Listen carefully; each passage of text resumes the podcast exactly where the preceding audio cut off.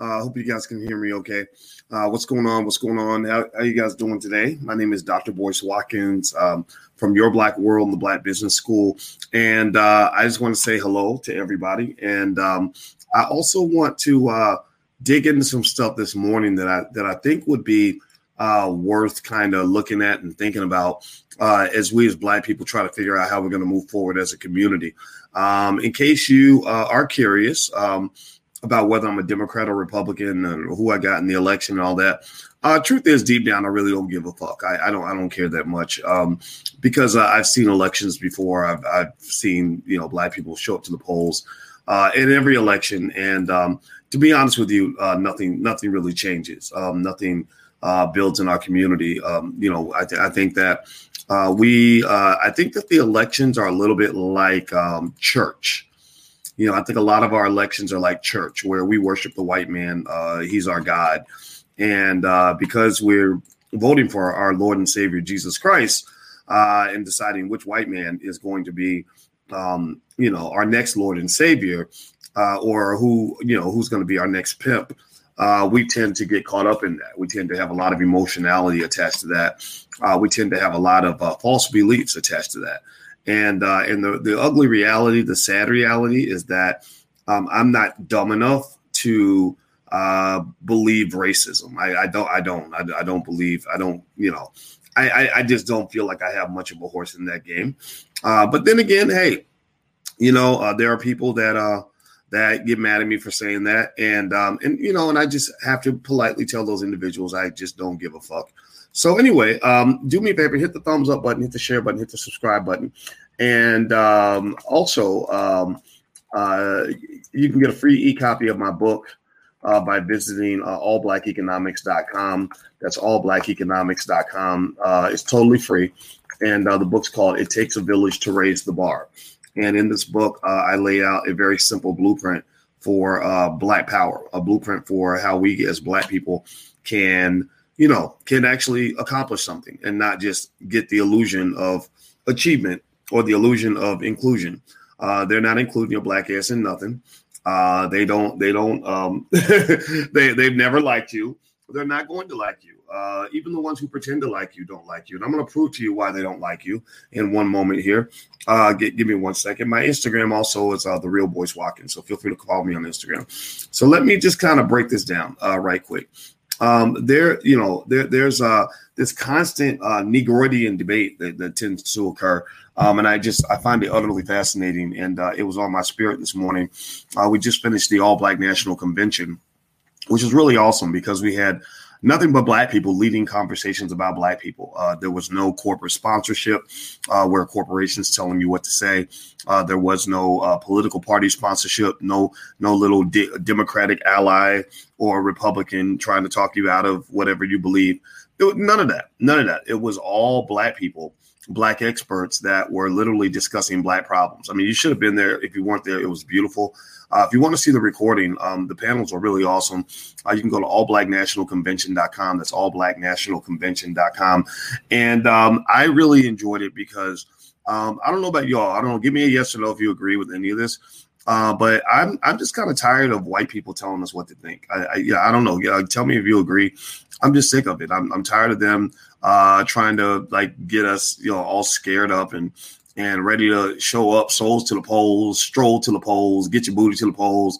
Um, I'm not in that crowd. I'm not. I'm not dissing people who um, who think that way. I, I see a lot of my friends who really are are really caught up in the election, and um, and I, I think that maybe maybe they're in the, they're caught up in it maybe for the same reason that you know people might get caught up in wearing makeup or maybe uh, the way they might get caught up in uh, in their favorite football team, um, you know, or maybe the way they get caught up in, you know, and and I don't know, in in cheering for uh, the LA Lakers or something. But uh, you know, I, I tend to be solution oriented. You know, I'm a mathematician, and one thing that mathematicians do is uh, we solve problems. You know, and um, I don't see problems being solved. You know, I, I I look I look at things that are productive, and I separate productive things from unproductive things.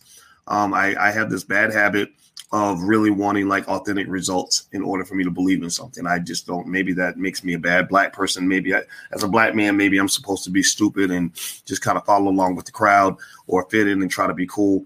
Uh, but I'm just not good at that. I never, I never fit in. I didn't even fit in in high school. I didn't have that many friends in high school because I would just be like, "That's stupid. Like, what are y'all doing? Why are y'all going over there? You know, why, why, wait, wait, why are you drinking liquor? Like, that's that's nasty, and it's gonna make you drunk, and you're gonna turn to an alcoholic like your fucking shitty ass daddy.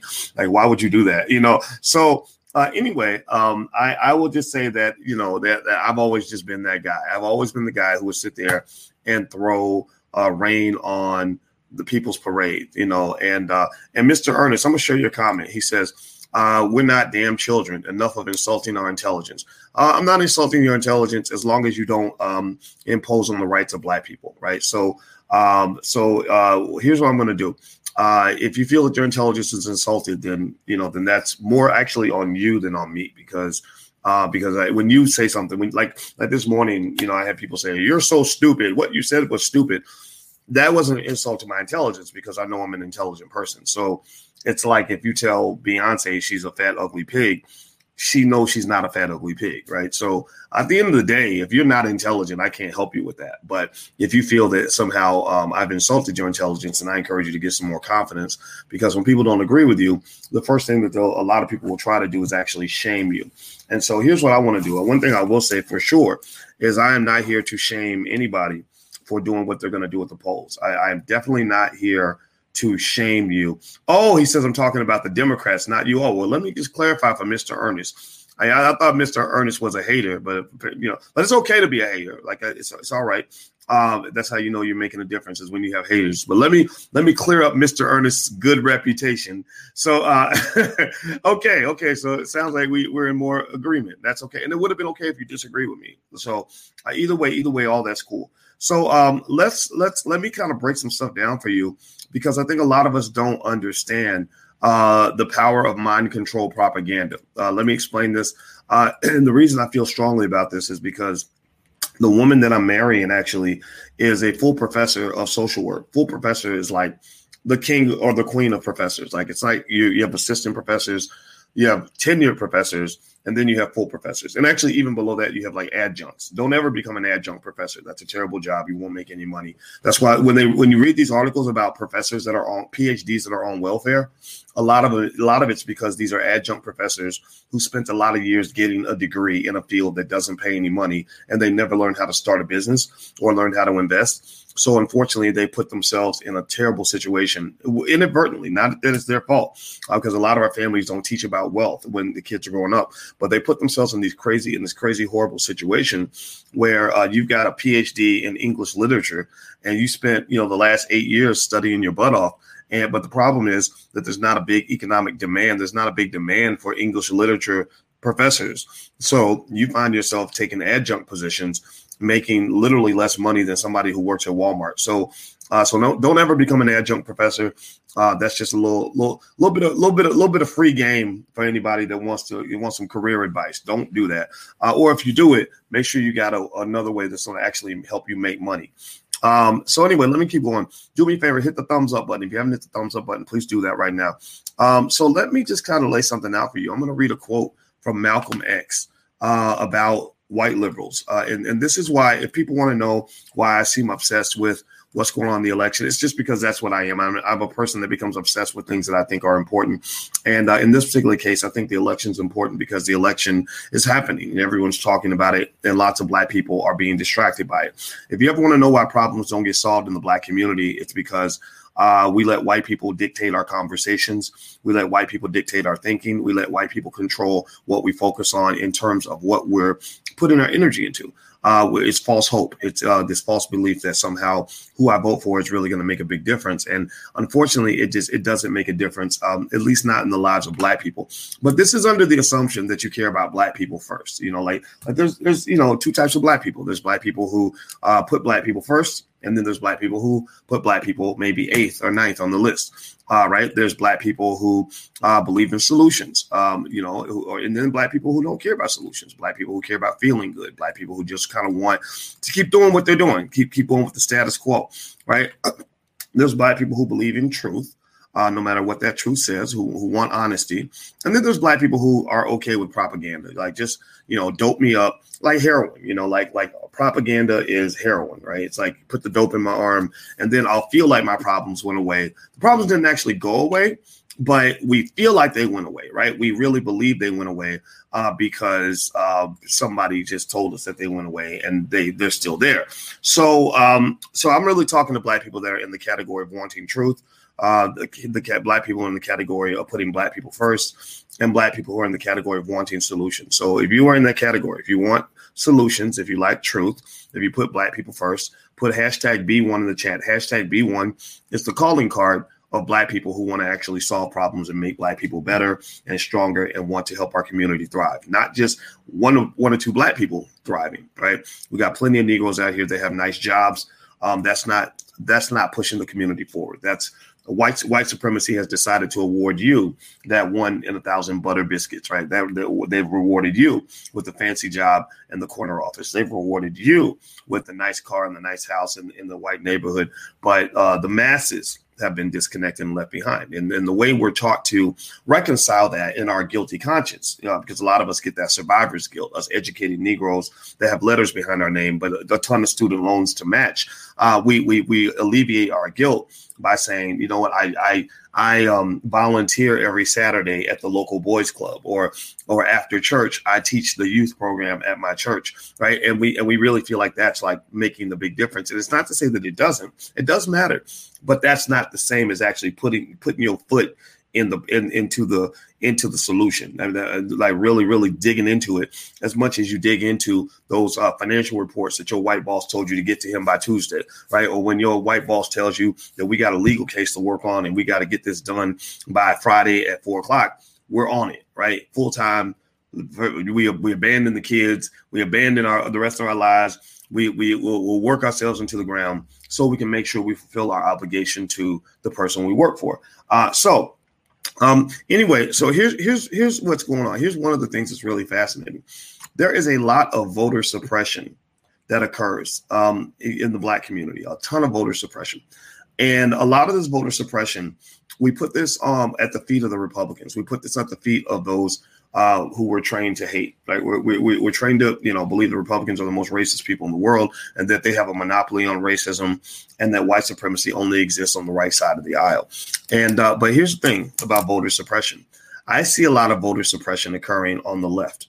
Uh, a lot of the voter suppression that you see on the left is when uh, is like what happened with Ice Cube. Uh, if I assume you followed Ice Cube, give me a yes in the chat if you followed the story with Ice Cube. Um, I was I was connected with that. Ice Cube called me several times while he was trying to work on this whole process, and we talked for a very long time. He also I also guided him to Dr. Claude Anderson. He talked to Dr. Claude Anderson and really got introduced to Powernomics, which helped him to construct his contract with Black America. So give me a yes in the chat if you followed along with Ice Cube. So here, here's the deal with the Ice Cube thing. When Ice Cube goes and says, "I want to get a better deal for Black people," uh, black people pretty much those who don't understand politics or those who are into the slavery thing put a, put a, a, terrible amount of pressure on him. They pretty much said, "Yeah, you can get a better deal, but you can only talk to the Democrats." Right? Yeah, sure. We we'd like a better deal. We'd like some more butter biscuits, but you better not talk to anybody but Master Biden. If you don't, if you talk to anybody except Master Biden, then we're going to kick your ass. We're going to call you a Trump supporter. We're going to mislabel you. We're going to say that you even talking to Trump is uh, is you supporting him, right? And uh, and and that's like a, a woman saying, you know, like I want to find the best man. I want to find the best relationship. So I'm a date. I'm gonna go on a few dates with a few different guys. And it's like somebody saying, no, you can find a good relationship, but you can only go out with him. You can only date him. You can only sleep with him and, and but she said like but but i'm looking for a good man. I'm trying to weigh my options. I want to see what's out there. No no you can weigh your options as long as you know you only have one option right? Do, do you understand what i'm saying? Do you follow who, give me a yes if you're following what i'm saying. If you don't follow what i'm saying you probably need to get the fuck out. This is not this conversation is above your pay grade. You're not going to get it. You're going to get frustrated. I saw somebody write somebody wrote in the chat they wrote i'm out. And i was like that's so good. I love it when people just leave. Because this is not for everybody. This is not uh, this is not a, a, a kumbaya conversation to, to, bring all black people together. This is really to help those who really want to think, uh, to get more arguments you can use when you're talking to the Negro naysayers. You know, the Negro naysayers who find a problem with every solution, the ones who believe black people can't accomplish anything without white people's help, those who uh, believe in keeping us in the exact same place, as if they think that sitting still is the same as moving forward, right? So, so when you tell somebody like, okay, weigh your options, but just remember you've only got one option. Well, you know that that you're, you're pretty much basically saying in so many words that I endorse slavery, that I really like the idea of black people being trapped I want you to stay in the trap. I did a whole conversation when I was talking about Young Jeezy and T.I., uh, two great rappers that are doing a verse that's coming up. And I said, you know, that made me wake, that woke me up, had me thinking about the trap and traponomics. And I said, you know, the funny thing about the trap is uh, we can also, we can talk about the fact that in hip hop, white people pay black men lots of money to glorify the trap right? As if that's where black people are supposed to live. So we romanticize the trap. We think the trap is a wonderful thing. But then we also have to realize a lot of educated black people are in the trap. Uh, a lot of black people choose to try to keep other black people in the trap, right? So, like for example, the family member who will cheer for you when you get a new job. Anybody got relatives like that? They'll cheer for you when you get a new job. Give you a thousand. You'll get a thousand likes if you say, "I got the job," right? But if you say, "I started a business," you get like maybe five or six likes uh, your family members start wanting you. Yeah, that's a good idea, but you know, it, they got they really hiring at the post office. They're paying thirty dollars an hour down at the post office, right? Right. Those are people that want to keep you in the trap, and the reason they want to keep you in the trap is because misery loves company. You know, a lot of black people are in the trap. A lot of educated black people are in the trap. You know, if you got if you if you got a hundred thousand in student loans and you're making forty thousand a year, then guess what? You're in the trap. I know you got a master's degree, and I know you feel good because you got letters behind your name and shit. But you still, you still in the motherfucking trap. You're just in a fancy trap. You're just in the in the Roach Motel with, with leather couches and and nice furniture. That's what that's what you you're you're still in the trap. You just think that you got out the trap because the white man told you you out the trap. Why is that? Well, because we get a lot of our cues, our our, our thought cues. Uh, we get a lot of our talking points from white people.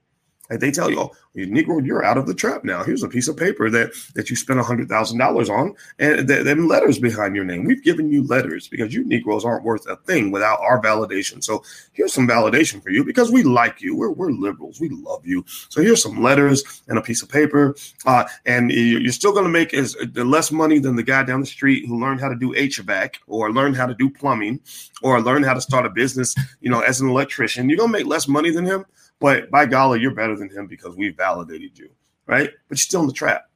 Right? And and I, I I had to learn that the hard way. I got a PhD and I said, man, I'm still in the trap. Why what is going on here? You know, so the trap is not just something that's designated for low class or poor black people. The trap is for everybody. Like if you're looking for a trap, they got traps of all shapes and sizes. White supremacy is a system. Don't forget that. If you read Powernomics, Dr. Claude Anderson talks about how racism and white supremacy are a system, a system that's built on multiple, multiple, multiple traps. And if you ever want to know why I have this crazy obsession with with being so irritated with Joe Biden, it's because Joe Biden was a smart son of a bitch. Joe Biden was a guy, not a good guy. He was a smart guy. Joe Biden, uh, when he worked with all his Dixiecrat buddies and all his racist friends that he had, I mean, he has some real racist friends. Strom Thurmond, one of the most notorious racists in all the history of Congress, like was Joe Biden's homeboy. Like that was his buddy. Like that was that his relationship with Strom Thurmond was like my relationship with Minister Louis Farrakhan. He looked up to Strom Thurmond the way I look up to Farrakhan. And y'all know I love me some Farrakhan. You can't talk me out of that. I love that guy. Like, you know, and and, uh, and, and so so you know, so Joe Biden built the ultimate mouse mousetrap back in the 1990s. Him and Bill Clinton said, you know what, we got to do something with the Negro problem. We got to do something with these kids in the hood, uh, some of whom are doing bad things. So they branded and labeled you. They did something that a lot of liberals still do to this day. They still do this to you this, to this day. They, they branded and labeled them as predators or super predators, depending on which one you talk to. Hillary said super predators. Uh, Joe Biden just said, I think he just said the word predators. Either way, though, Joe Biden was a very loud, very aggressive white supremacist. He was very aggressive in saying, you know, uh, we there's a hundred thousand of them. He, he specifically talked about industrial strength extermination, like almost at like Adolf Hitler kind of level. And he said, "There's a hundred thousand of them, and we got to remove them from society." Now, what does that mean? Remove them from society? He didn't say we're going to kill them, although tens of thousands of them did die. Right, tens of thousands of them did die. So, so when you talk about me, for for example, for not being as sensitive as you want me to be about, say, corona deaths, which which I'm, if you've lost somebody, my heart goes out to you. You know, I've lost people too, but uh, if you get on me for not being as sensitive about that, my response to you would be, well, why aren't you sensitive about the tens of thousands of people that died in Joe Biden's mass incarceration trap when he built that gigantic mousetrap called the prison industrial complex? In case, you, in case you've never been to prison or don't know anybody who's been to prison, let me just tell you a little bit about prison. I had an uncle who was like an older brother to me who I love very, very, very much. And uh, I grew up, he was my favorite person on the planet. He was my number one role model. When I was a little kid, I used to follow him around as a three year old. I used and, and as a four year old, a five year old, a 10 year old, a 12 year old, a 15 year old. He was my superhero. Well, my my superhero, they took him to they took him to the trap when he was about 17 years old. He went to uh, prison and they didn't put him in uh, juvenile prison, even though he was 17. They put him because he beat up a white boy. He got into a thing with a white boy. He ran him over with his bike and beat his ass. And uh, because he beat up the white boy, they locked him up and they sent him to grown man prison. And uh, and so when he was in the Joe Biden, Bill Clinton trap, uh, he was uh, beaten. He was he was young. He was young and he wasn't that strong of a guy. He got he was beaten. He was probably raped uh, multiple times. And when he came back, he was so mentally ill from his experience that he was never the same again. So my greatest hero, the man I love the most, the person I love more than anybody on this earth, got caught in that trap.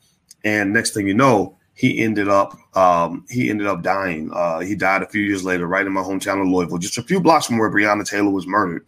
And uh, he he just you know he got hit by a car on the street, and he was homeless at the time, and and uh, he was in a wheelchair for three years, and he had brain damage, and he ended up uh, dying from an infection in the nursing home as a black man with no health insurance. Now, why do I tell that story? Um, I tell that story because because every time you tell me to be more sensitive about you know, like because the Democrats told you to be all to get scared of, of the virus.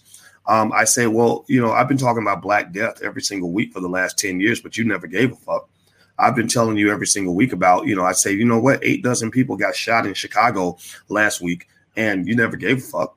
Um, I when you know when we had the debate about Lizzo and uh, white corporations mass marketing obesity to the black community so that black people could die as soon as possible, uh, you you never gave a fuck. You never cared but suddenly you care. Suddenly, um, suddenly it's like, oh, oh, you, it's it's so terrible. This this virus is killing so many of us. And I'm like, yeah, it is bad. It is bad. But uh, have you been to Atlanta? Have you seen how many little black boys in Atlanta have HIV? Like, have you ever any, anybody familiar with Atlanta culture?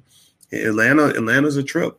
Atlanta's a, Atlanta's a, an interesting place. Good people in Atlanta. I love Atlanta. Got a lot of good people in Atlanta, but you got a lot of situations where you got so much HIV where, you know, that like it's like a normal thing. It's like having a common cold for for some sec pockets of the community. So if you really want to find reasons to be sad about black people dying, like there's a thousand of those things out there, right? So so I think that this hypersensitivity to the virus, uh, the reason you're hypersensitive to it, if you feel that way, is because white people told you to be. That it's because they're talking about it. If they started talking about something else, if they all suddenly decided to turn on Joe Biden and talk about how many tens of thousands of black people were killed in prison, then you'd be hypersensitive to that. When they start talking about police shootings, even though there's I think I think less than maybe less than 50 unarmed black men per year they get killed by the police, less than 50 unarmed black men murdered by the cops. That's a bad thing, but that's not 100,000 people. Joe Biden was taking out 100,000 people at a time, right? So they say ignore the 100,000 and we want you to pay attention to the 50 ignore the 100,000, pay attention to the 50. Or when it comes to black deaths, if somebody says, well, you know, so many hundreds of thousands of black people died from diabetes and heart disease and strokes from your mass marketing of Popeye's chicken or whatever, or mass marketing Lizzo, you know, that the, big lady Lizzo as as like body positivity. Um, they'll say, no, well, well, no, don't pay attention to that. Let's pay attention to the people who died from from the virus. You know, uh, five thousand, or let's say it's uh, out of two hundred thousand people. Let's say it's let's say the number of black people is let's say thirty thousand right? Um, 40 uh, about 40% that live in nursing homes. These are just statistics for those who like actual numbers and facts. Um, but uh, but but so what they're saying is we're going to ignore the quarter million and we want you to pay attention to the 30,000 because that benefits us politically. That benefits us politically. So what you really have, um, and some of the experts at the All Black National Convention broke this down, is that is you have this interesting um, triggering, re-triggering of black people. They say black people are easily triggered. Black people are very emotional. Black people scare easily. So because they scare easily, they're easily tr- triggered, and because they follow the crowd, we're going to go ahead and find something to poke at with them. we're going to take one shooting and we're going to mass market this one shooting and make every black person think that if they walk out their door, they might get shot today. Like, and if we do that, then we can then step in as the hero. We can say, look, forget about the fact that we've murdered tens of thousands of black people with our mass incarceration camps, um, you know, our concentration camps. Uh, forget about that. But we, are going to protect you from the police shooting. This this one guy, this one guy got shot, and, and we're to protect y'all. We're to protect you right? And a lot of black people are like, okay, okay, master, okay, oh, oh, oh, all right, all right, yes, Lord, let's Lord it be. We we need some protection, master. We don't know how to protect ourselves. We ain't even got got no men's in our community. So Kamala Harris comes along with her white husband and her white boyfriend Joe Biden, and she steps up and says, "Da da, we're going to protect you. We are here to keep you safe, right?" And uh, and if you watch their ads, if you listen to their ads very carefully their ads are built on that very idea. Go watch a go watch a Joe Biden Kamala Harris ad. This is again for people who like facts and information. Watch their ads that they make for black people. The, the, the ads are very specific. The ads are you're scared. You ain't shit. You can't do nothing on your own. You ain't even got no men. You ain't got no real men in your community uh, to protect you. We'll save you. We'll protect you because we know that you are a fatherless community, a feminine community, and you scare easily. So we're going to scare the shit out of you so that we can uh, protect you. We will create the problem so that we can then present ourselves as the solution. Right? It doesn't matter that you know we spent our whole career locking black people up Again, this is not me being a hater. This is just facts. I mean, again, you can get mad at facts, but don't get mad at me. Get get mad at the facts. I get mad at the information. Don't get mad at me. But people gonna get mad at me. That's okay. You know, black we that's one of the sign of a traumatized people. We kill the messenger. So I get that. I understand that. I understand Negroology very well. Um, but but here's the deal. Uh, you know, again, uh, you know, I think that there there is a, a reason to kind of take a second to process this the, the just the ridiculous logic. And this explains exactly why black people haven't benefited from any the we we you know we vote voting is not new. We've ne- it's not like we just started voting in this election. We voted we voted our asses off. We vote we vote as hard as white people do. Um and uh and if you want to understand why you haven't made progress why your community still goes backward even though you vote like you vote more than anybody um it's because you, you we we get trained to use bad logic uh, we get trained to use what you might call Negroidian logic, which which is specifically designed for Black people as a result of white supremacy. Um, Negroidian logic, unfortunately, teaches us to believe that Joe Biden, the same guy who spent most of his career, uh, most of his career trying to lock up Black people. Again, you go back his 47 years. If you ever want to trip up somebody who's caught up in this election stuff, just ask them, say, name me like five things that Joe Biden did that was really, really helpful to Black people. And then give me five times, just give me five speeches where he talked about the black community. I mean, before he started trying to get votes, right? Let's go back before, let's say before 2008, when he when when he saw Obama could be an asset to his career, right?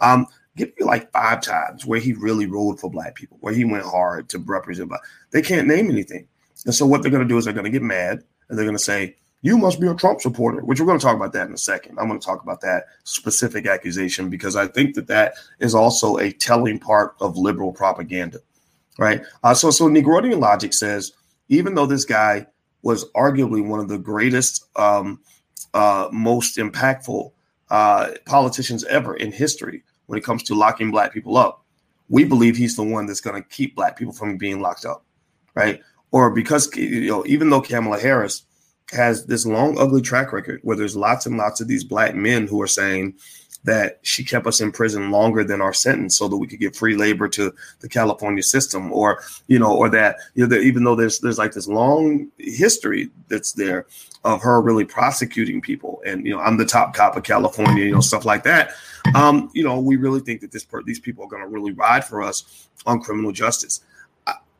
I, can't understand that logic but I do understand it. If you if you understand the, the Negroidian uh, mindset then you understand it. If you understand uh, the fallacy of American politics. You understand it, right? The fallacy of American politics is they give you two really bad choices and make you pick one, and then you really think that you have choice. So it's like the illusion of choice, but it's not real choice. It doesn't really actually give you real choice. It just kind of makes you feel like you have a choice. And they're like, as long as they feel like they have choices, then you, they're not going to give us any problems. But you don't have any real choice. Let's just keep that clear. All right. So do me a favor. Please hit the thumbs up button. If you haven't hit the thumbs up button, please hit the thumbs up button. And if you know anybody that needs to hear this or that likes truth, um, and facts and information. Uh, feel, feel free to share this link. If you could take a second, please share this link.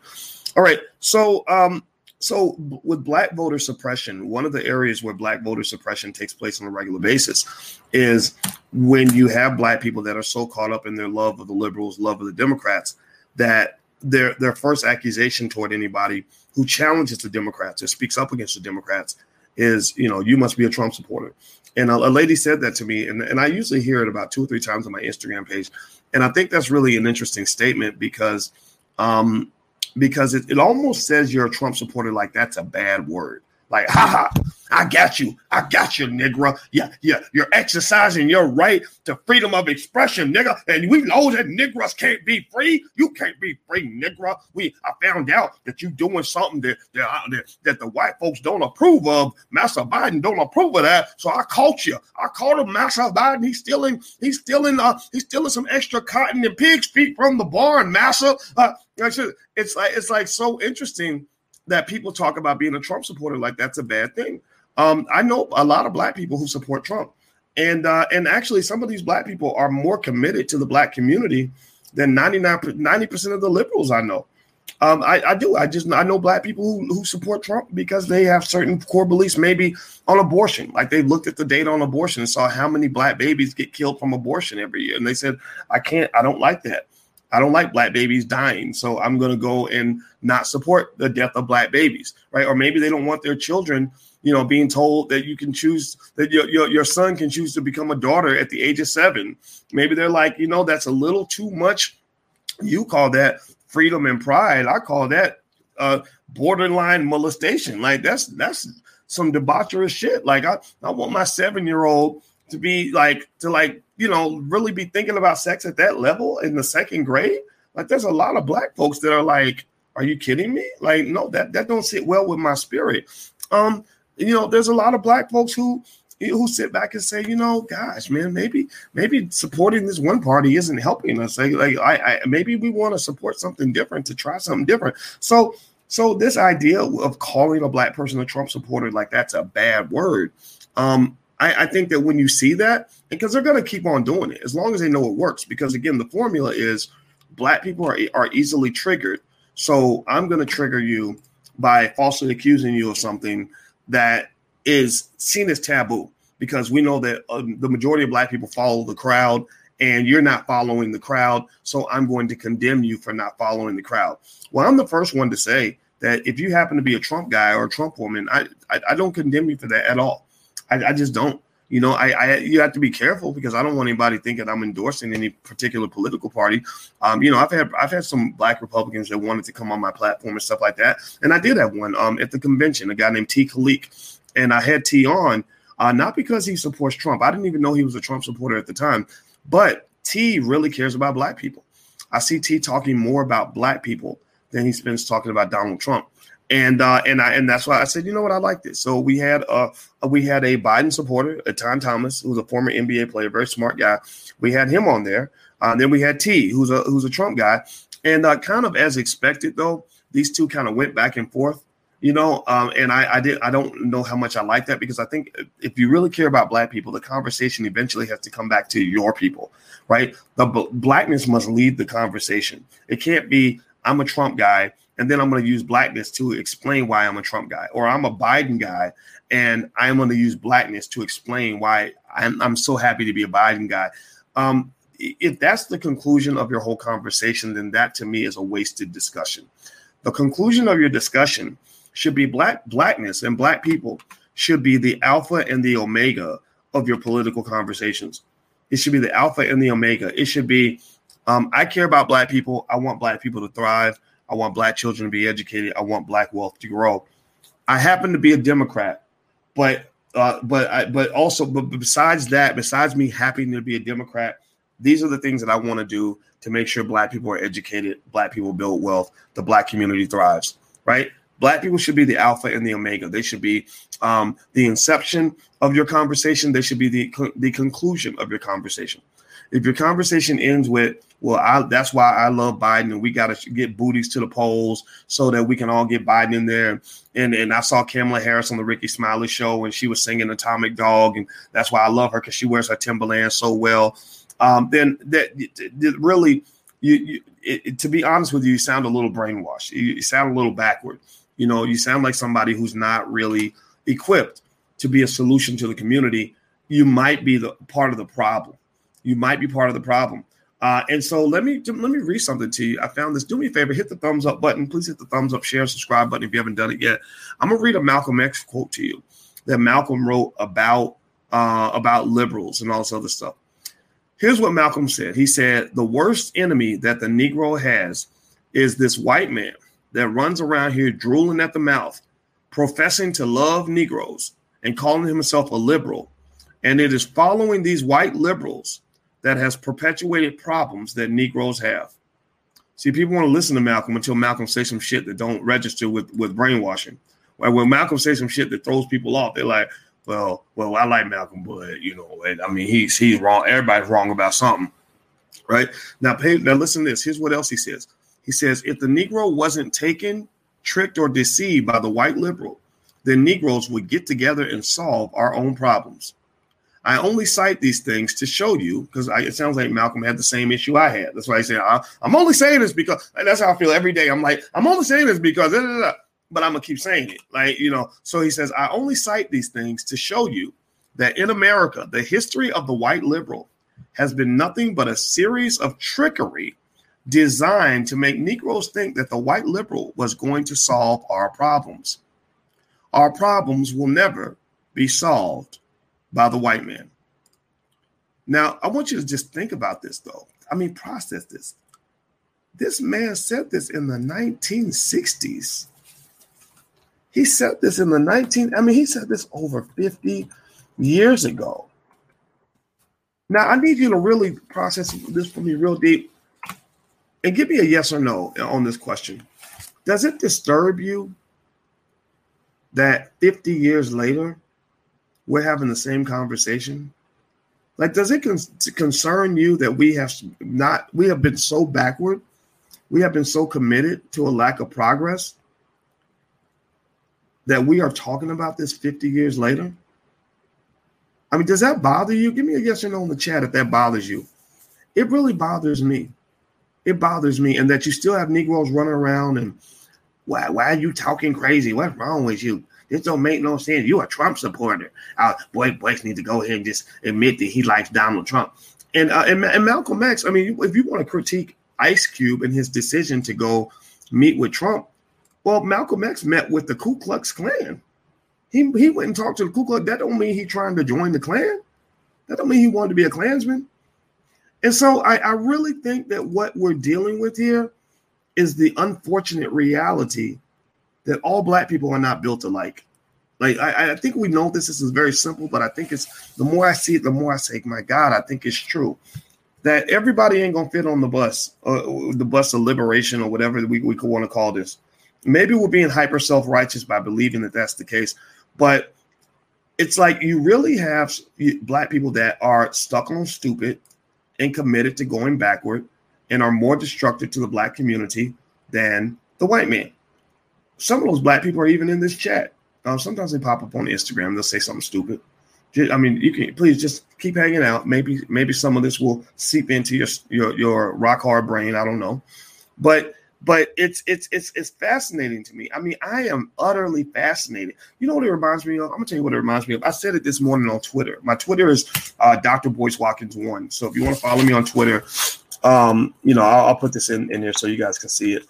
Um, if you go to Dr. Boyce Watkins one, you can see my tweets. I personally think my Twitter is is lit. I, I love it, but you know not everybody thinks that because you know I that's I just I, I'm going to challenge your thinking. But on Twitter I said, I was talking, I was actually thinking about NASA. Don't ask me why I was thinking about NASA. It was random. I said, it's crazy to me that we supposedly went to the moon in 1968. I'm not big on conspiracy theories per se, but I, I believe anything's possible. And uh, I said, it's fascinating to me that we were supposed to have gone to the moon in 1968, but 50 years later, 52 years later, we're still like, we'll get back to the moon. It's just going to take a decade to get there. I'm like, why does it? How is it going to take you years to get back to the moon if you supposedly went to the moon in 1968? I don't understand that. You have more technology in a cell phone than you had in the entire rocket ship. You know, uh, so what? What's going on? So in a way, you know, the fact that black people have made such little political, economic, and and um, and educational progress in 50 years, it reminds me of the fact that white people, you know, claim to have gone to the moon in 1968, but can't go to the moon in the year 2020. You're supposed to move forward. You're supposed to be moving forward. And so, um, so, so, you know, it, it probably seems like I'm I'm rambling on different topics, but if you really process this, if you're a thinker, you'll see how the, everything connects. What it connects to is a lack of progress in the community. It connects to the fact that you're not moving forward. It connects to the fact that you're sitting still, and there's a reason that you're sitting still. Like it's not like I mean, sure, I mean, it does go back to white supremacy, but a lot of the greatest white supremacists in this country are black people you are a white supremacist, most likely. So if you want to talk about, you know, black voter suppression and you want to talk about what's happening in the community and the fact that 50 years later, we're still having the same conversations that Malcolm was trying to have in 1960, uh, 1962, 61, 1959, um, consider this. If you go back and you start with integration in the civil rights movement, which I think that the more we think about it, the more we realize how much of an epic failure the civil rights movement was. It's it's not to say that the civil rights movement didn't have good intentions, but it was led by very bad people who were co-opted by white liberals. Uh, maybe they maybe they were you know I, I, I when I talked to OGs, older people who were there at the time, Dr. Claude Anderson, uh, Judge Joe Brown, and I get that other perspective. I get this sense that there that, that there was a very sinister element there. And then what I did was I went back and I studied how the leftists move, how they leftists operate. And and and they and they they have a set of ideas where they will find whatever sort of discontent you have in your in your society and they will leverage that to make their move. Black Lives Matter is an extension of that. Black Lives Matter did not uh, get created uh, for black people or by black people. Black Lives Matter was being driven and run and funded and everything else by people that had that leftist agenda. That's why if you read and they tell you in plain sight, it's all out there in plain sight. They just, I guess they assume black people don't read. But if you went to read the Black Lives Matter website, first thing they said was that their goal was to dismantle the nuclear family. I'm like, what the fuck does that have to do with police shootings? What does dismantling the nuclear family have to do with protesting the police? Tell me, tell me, yes or no. Is anybody else confused by that? I mean, let's just start with that. They're, forget all the other conversation they have about transgender this and and transphobia that, uh, whatever. Just tell me this. Does not confuse you that they are connecting police shootings to the dismantling of the nuclear family. Like they're saying, we want to help solve the problem of black men being shot by police by making sure they don't have daddies in the house. Well, maybe that's why they're getting shot by the cops. If you ever think about that, maybe the reason that some of our young people end up in unfortunate situations is because they didn't have a daddy in the house. Because I had a daddy in the house who taught me shit that protected me when I went out into the street. You know, like if you if you ever if you ever want to see a kid who mouths off to a cop and gets into a bad situation, a lot of times it's a kid who grew up thinking he was the man of the house. He 12 years old, running around holding his nuts like he like he's running the household. So he goes out into the world, he runs into a police officer. He doesn't know how to deal with authority in some cases, not in all cases, not in every case. We're not condemning anybody that went through that that struggle, but you know, I mean, you know, male role models are extremely important, especially for young black boys. Anybody who doesn't understand that, I encourage you to do your research. It's even true amongst animals, even amongst mammals. Mammals need male mentorship. If they, you know, just like your daughter, just like your, you know, I got girls in the house and, and a 17 year old boy and the girls follow their mother around. Anybody else to see that? Anybody else do that with their mama? Where you just follow your mother around and they copy their mother. They they dress like their mama. They talk like their mama. Their mom is a professor of social work uh, who graduates from the University of Chicago. I saw the 13 year old sitting at her mama's desk wearing her University of Chicago sweatshirt. Like, and I said, "Wow, you look like a professor, just like your mama." And I think she wants to be a professor, just like her mama. So, so girls follow their mothers around and they learn womanhood from their mama, right? Well, the boys don't have a lot of them don't have anybody to follow around. And so some of them they follow around their mama just like their sister is, and that's where you get um, you know, some of this other stuff, right? So that's where you get the boy who says, you know, I don't think I want to be a man. I think I, I'm I'm seven years old, and, and the liberals tell me that I can make my own decision. I don't think I want to be a man. I think I want to wear a person high heels like my mama. And uh, I think I want to go ahead and get that surgery because who would want to be a black man? My God, I've heard my mama talk about my daddy all these years, and apparently, you know, black men are bums. So why would I want to be a bum? I want to be a sexy, hot, smoking ass woman, right? Like seriously, that that's that's part of it. Or you have the other extreme where the boy rejects all that. He's like, I don't want to be part of this feminist stuff. The 17 year old, for example, he, you know, when, uh, you know, in, in, our house, you know, he, there are things when his sister and his mother, when they start watching girly TV shows and all that, you know, me and him will walk out of the room. We'll be like, okay, we'll be back later.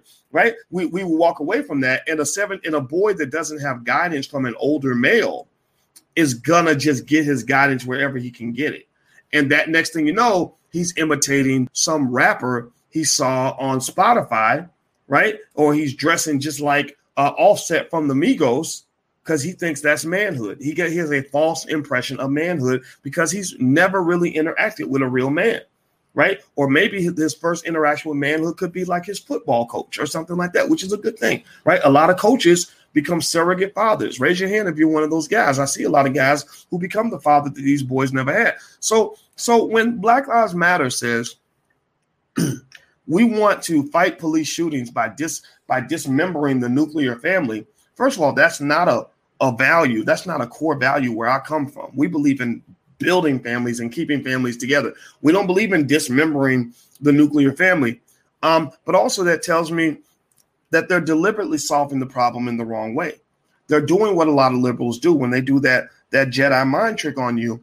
They will create the problem and then present themselves as a solution. So we're going to set your son up where he ends up becoming a sucker that runs out in the street and gets shot by the cops. And then we're going to go and protest at your son's police shooting uh, and, and, remind everybody to continue to dismember and to destroy the nuclear family so that more little black boys will get shot so that we'll have more things we can protest which will give us opportunities to go into white into uh, neighborhoods and throw bricks through windows and and burn down buildings because we ultimately are trying to pursue a leftist agenda we are not trying to pursue a black agenda here. We are pursuing a leftist agenda. And if you want to be black and get on the leftist agenda, then that's fine. But remember, a, a, a, a leftist agenda that happens to be adopted by a black person is not the same as a black agenda that other people have to acknowledge.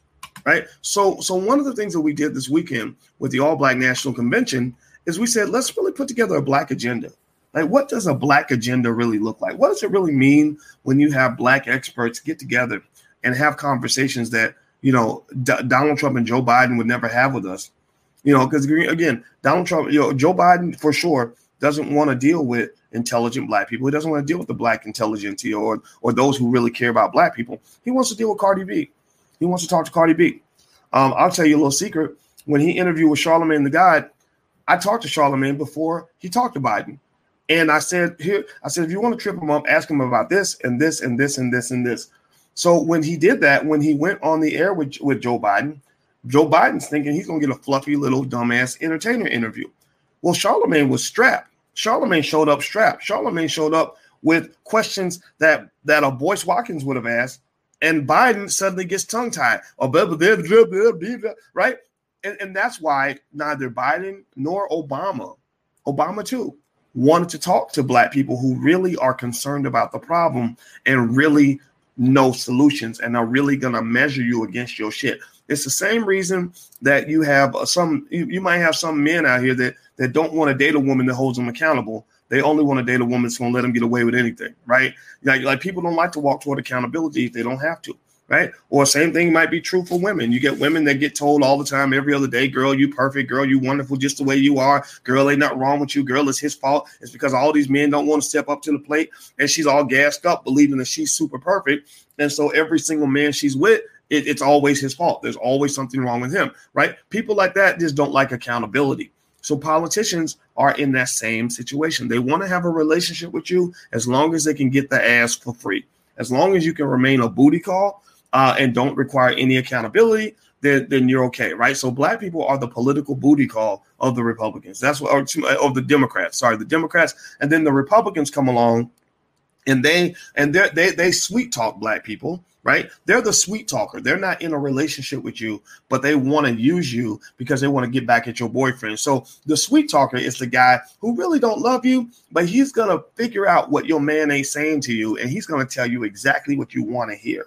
If your man doesn't, if you complain to him and say, "My man don't never bring me flowers," well, he's gonna bring you flowers every day until he gets his until he gets a piece of ass, right? He's gonna if you say, "Gosh, he doesn't have, he doesn't, he doesn't listen to me," well, he's gonna get you on the phone. He's gonna listen to you for hours, right? He's going to tell you everything you want to hear just to get you to end the relationship, just to get you to go sneak away to with him to a hotel for a couple days, and then and then he and then when he's done with you, he'll send you right back and say, "Well, good luck. I hope you have a good life." Right? He's not really there to replace the, the man that's next to you, but he's really just trying to use you so that he can gain leverage against the man that you're with, right? So the Republicans will use black people because again we're like we're like an insecure person that's looking for love. We're like well do you love me? Do you love me? Nobody loves me right? And so they're like baby i love you. I like you. Come on over here girl. Get, get on your knees girl. Right? And and that's what and that and that's kind of what what they do. They all use you to get revenge on the other person. It's not about you. It's about him. It's like i want to get revenge on that nigga over there so i'm going i'm going to go have sex with his woman right? That that's you know it happens in real life, and maybe seeing it in a real life context will help people understand what's really going on. So, but the Republicans and Democrats have different roles in the exploitation and the manipulation of Black people. The Democrats are the lazy ass boyfriend who doesn't give a damn about you, who takes you for granted, who literally will punish you for having a conversation with another man, right? Because he's insecure and he knows he's fucking up. He knows that he ain't done right by you but he doesn't feel like he should have to do right by you. He's got other bitches to take care of, right? He's got he's got four other side chicks. Why he ain't got he can't give you all of his time. He got to take care of his side chicks, right?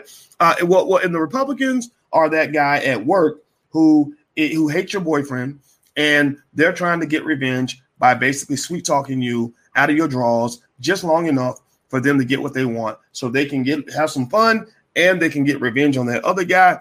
And uh, and so their goal isn't necessarily to get you to come stay with them. At the very least, they want to break up your relationship, right? That's how they win, right? So so maybe in that situation, that's that's when what what's the optimal solution there? What do you think that that woman should do if she's in in between a rock and a hard place? She has to choose the lesser of two evils, right? Either choose the man that's ignoring me and mistreating me, or choose the man that's going to use me just for what he can get out of me and also use me so he can get revenge on my boyfriend. What choice do you think the smart woman would make? I think she would walk away from both of those dudes. Like she'll walk away from both of those guys. Right? Because clearly she's not in the driver's seat of her own life. These two men are manipulating her. They're manipulating her vulnerabilities. You exploit people's um, insecurities to manipulate them. That's what they do. So, so, so ultimately, that's what the Republicans and Democrats are doing. Um, do the Republicans love you? No, they don't love you. Uh, they're offering you, you know, when they offered the platinum plan, it was for a specific reason. We need to tear down the Democrats, and we need to make sure we win this election. So, our so our goal is to do one of two things: either to get you to come and really vote for us, which would be a double whammy, or to at least get the single whammy, which is to get you to not vote for them. If we get you to break up with them then we win. If we get you to break up with them and come hang out with me and become one of our bitches, then we get a then we win twice. We get we get a double win, right? That's what they're trying to do. Now, I'm not saying that that's necessarily bad. I think it's important to at least start by knowing what it is. And then maybe if you are playing that game, right? If you are in a situation where you're dealing with two different sides that are trying to pull you in different directions, you can at least say, you know what? I'm going to turn this into a seller's market, right? I'm going to play. May, maybe again, if you want to play that game, if you want to play that game, I, I, personally think you should walk away from the game. I walk away from the game. I tell the Republicans no. I tell the Democrats no. Right? That's the category I want to be in because I want to. I'm like that person that wants to go work on themselves to figure out why I was I stupid enough to let these people manipulate me in the first place. But you could play that game. You could say, okay, you know what? I've got leverage if I play this right. So um, maybe I will go on a date with this guy. I know this, you know, like, or I'm, I'm not, not that I would date a guy. I'm using, a, I'm an analogy as if you're talking about a woman, right? So maybe she says, you know, I will go on a date with him, or maybe I will hang out with him because maybe shit, maybe I like sex too, right? Maybe the maybe the woman's like, you know what? He's a good looking man, right? So so maybe she goes on a few dates with him, and she knows that he's gonna be sitting over here steaming, pissed, bitch. What I saw you with that motherfucker. You? And you're like, well, what, what are you talking about? Like you you have you have your women, you you have your side chicks. So what's wrong with me living my life a little bit? Well, what you trying to say? Like I gave you plenty of warning. I told you how devoted I was to you, right? And and you never listened. You always said this, this, and this. So I'm exercising my options just like you, right?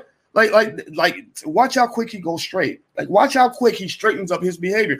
Why? Why will he straighten up his behavior? Pay attention now. Only intelligent black people are gonna get this people who don't get it or think I'm being like long-winded or whatever, like they, you, please just go. Like you really should go. Your kids probably need you. Like get them ready for school or some shit. Like, but but but here here's I, I gotta finish this up because this is a perfect analogy, right? So in this situation, you can either be empowered or you can be used, right? Um, if you're empowered, you you you can look at it as and, and understand that if if if this guy over here that takes you for granted is suddenly pissed, then the why is he pissed?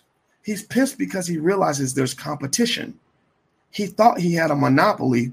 Now you're telling him he does not have a monopoly. That is that is some kick ass shit.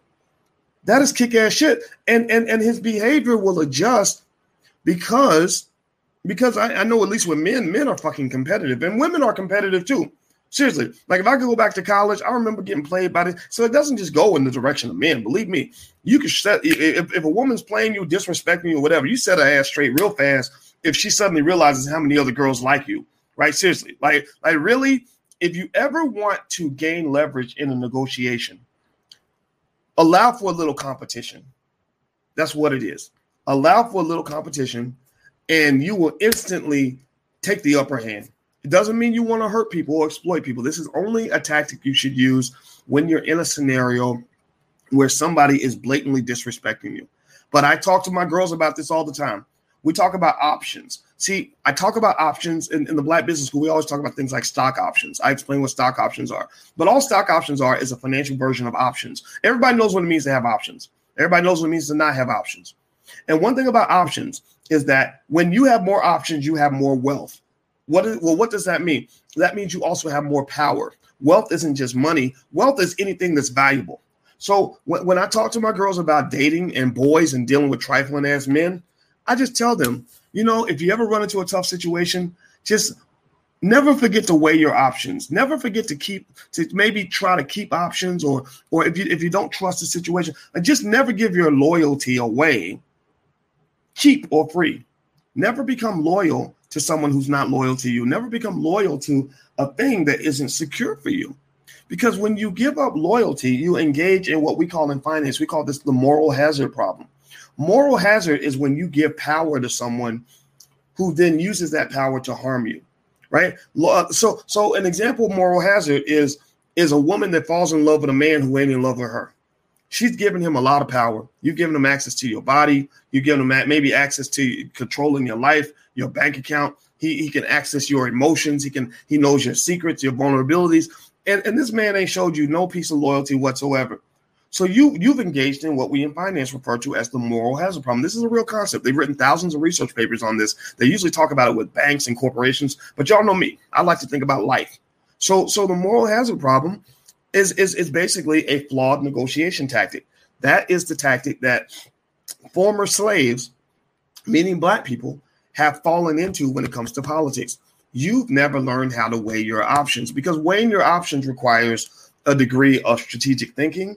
It requires um, a little bit of courage, right? It requires um, some self esteem. Uh, if you don't have a think about this, a woman or a man that doesn't have self esteem, who doesn't know that they're the shit, isn't going to really test the waters like that. They're not really going to weigh their options. They're not really going to say, you know, um, there's plenty of people out here that want me because they don't even believe anybody wants them. Right. So black people are constantly told if by the Democrats, if, if we don't want you, bitch, then nobody will. And we were like, yeah, you're right. Ain't nobody gonna want us. Right. And, and, and we sit there and we give our false loyalty or we give our loyalty to someone who is not equally loyal to us. We're literally a community. Again, and I think this fits because we are a feminized, fatherless community. We are a bunch of weak ass, punk ass bitches as a community and we literally sit there and give our undying love and affection to it's like we, we are like a woman giving our undying love and affection to a man that is paying rent for 47 side chicks and ain't never got no rent money for you. That literally explains black people in politics to a T. They will serve and take care of every fucking body they can. And then when they get around to you, you like, I'm the most loyal boss. What's the what do I get? And like, I'm sorry, I'm sorry, Tyrone. We don't have nothing left for you. Right? because you're a sucker, Tyrone. You stupid. You know, we, we think you're stupid. Anyway, let me keep going. Do me a favor, hit the thumbs up button. If you haven't hit the thumbs up button, please hit the thumbs up button. Um, so let me read that Malcolm X quote one more time. That's where we can close out on and talk and kind of kind of kind of drill this point home on this. I know I talked for a little while on this. I just had to. I did. It was on my spirit. I follow my spirit.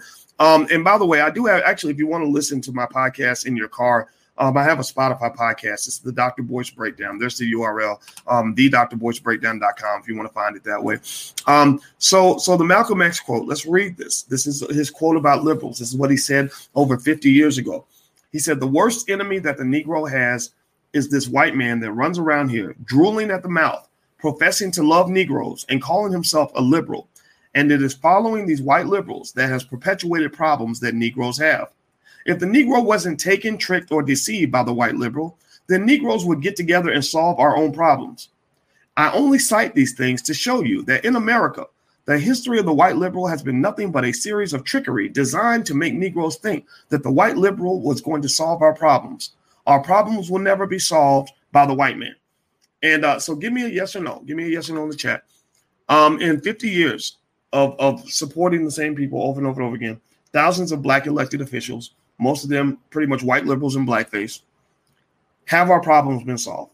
The problems we had in the 60s, um, maybe educational issues, maybe economic issues, um, maybe our communities weren't where they, we wanted them to be. Have these problems been solved? Yes or no? In 50 years. Uh, and, and, and, I ask you this question. It's a simple question because we know it has a simple answer. Um, the answer is no.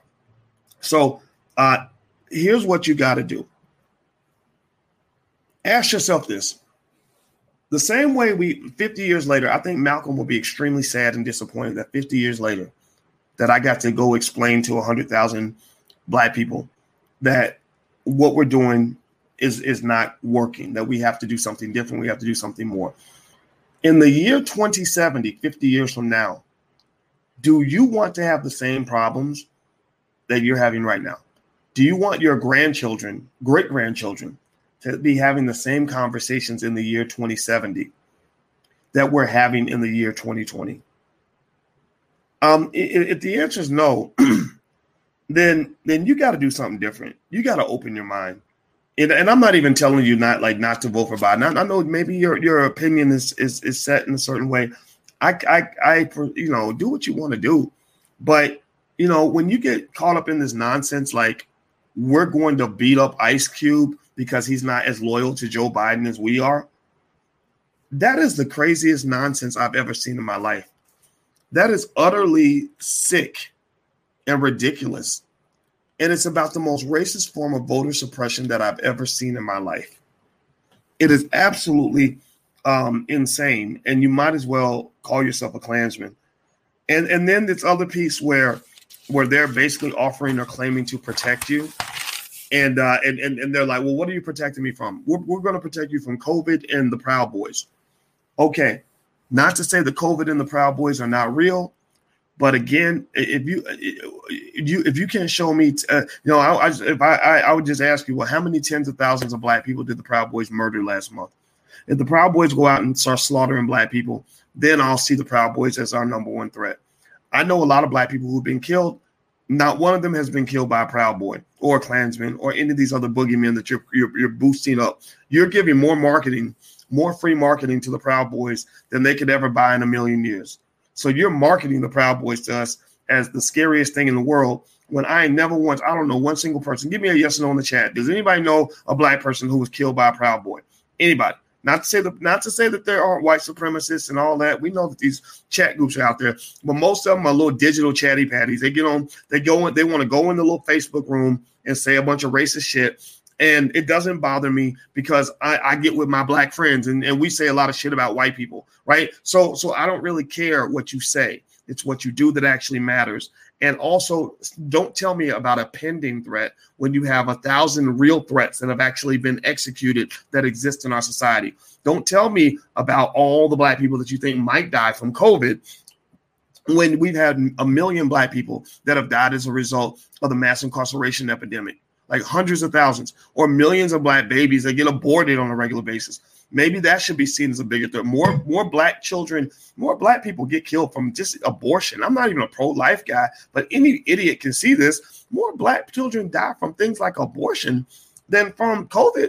And so if you're gonna if you expect me to be sad because you know a, a few thousand people die from COVID, but not be sad when a million babies die from you know get aborted, I can't do that. I can't be that stupid for you. I can't reduce my intelligence to the point where you can show me this and then expect me to get mad about that, but not pay attention to this. If I'm going to pay attention to this, I'm going to pay attention to that, right? And that in the Black First philosophy, um, the hashtag B1, what that kind of means is that you have the freedom to do that. That you have the freedom to say, you know, Black lives do matter, but all Black lives matter. That means I'm not just going to be concerned about Black death when it's a police shooting just because white people are talking about it on CNN. I'm going to be concerned when black people are dying in the hood. When when I watch Dr. Boyce and he talks about uh, you know three dozen people were shot in Chicago this weekend, I'm going to be concerned about that too. I see that also as a pending threat. You see, and so at the end of the day, what I'm asking you to do is to make yourself the president of the United States. Right? I'm asking you to make yourself the president of your community. Barack Obama wasn't going to do it for you. He made it clear. Barack Obama said, I'm not the president of all people or, or, the president of black people. I can't be the president of black people. I'm the president of all people. Well, maybe you need to be the president of black people. Maybe us as a collective should be the president of our community. If if if they're not going to be responsible for black people, then maybe we should be responsible for black people. And us being responsible for black people means that we must in, conduct ourselves and engage in activities that are in the interest of black people right? And and and and only give our extra time, our spare time to things that are in the interests of white people or Asian people or Jewish people or anybody else. So so that that's that's my two cents on the topic. Um, you know, I I, I think uh, also I want um, whenever somebody says something like if you say something uh, that they don't like about Biden or whatever, and they say, "Oh, you you must be a Trump supporter," um, just come back at them and say, "Well, what if I was? What if I was? It's my right to do that." And why are you restricting black freedom? There are some black people who are more anti-freedom than the most racist white person that you'll ever meet. They are very much anti-freedom. So anybody who tells Ice Cube, Negro, you can't talk to nobody but Joe Biden. Like they they cheer if he's talking to Biden, but they they get pissed because he's over talking to Trump. That that is not a person that believes in black freedom. That's a person who wants slavery. That person is more racist, more dangerous than the Klansman because racism works better when you put it in blackface. When when the when the oppressor shows up and it's the overseer and not the master, Joe Biden is the master. He ain't gonna deal with black folks because he don't want to stoop to that level in his mind. But what they do is they send the little Negro overseers who will run around and will punish you worse than Massa will punish you. So I encourage you, don't fall for that nonsense. Like seriously, just tell them your, your words have no power here. You can try to shame me if you want to, but I am a I want to be a liberator. I want to be a free black man. I want to be a free black woman, and that's where I am. Uh, what what you're hearing from me is a, a black man who is determined to be free. I am not interested in any of your stupid tricks because I know that your bullshit don't work. I know that this voting in in every election for the same people has not worked. You cannot convince me any different because you don't have the data to support that. The only thing you have to support that are your feelings, which are based on your commitment to white supremacy. Um, I don't believe I'm not a white supremacist, so I'm not going to follow along with that path. So you go get your booty to the polls. You go do what you're supposed to do. Do whatever you're supposed to do, and uh, and then when you get done, when you get back, if you want to come and build with black people, then we, we we might welcome you as long as you come and correct. But if you come in there with this other stuff where you're spending more time worrying about what they're doing than spending than, than thinking about what we're doing, then there's no place in, in the future for you because you're basically one of those black people that's going to have us complaining about the same stuff in 50 years that we're complaining about right now.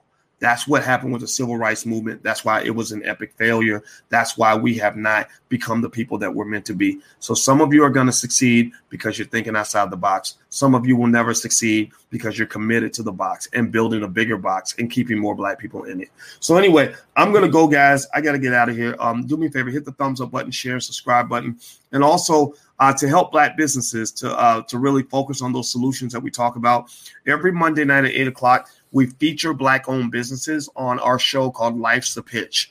Uh, it's a pitch competition for black businesses where black businesses submit 90 second pitches and uh, we critique the pitches right then and help them get better. And the audience also critiques. So the audience comes in and provides their uh, responses to what they see.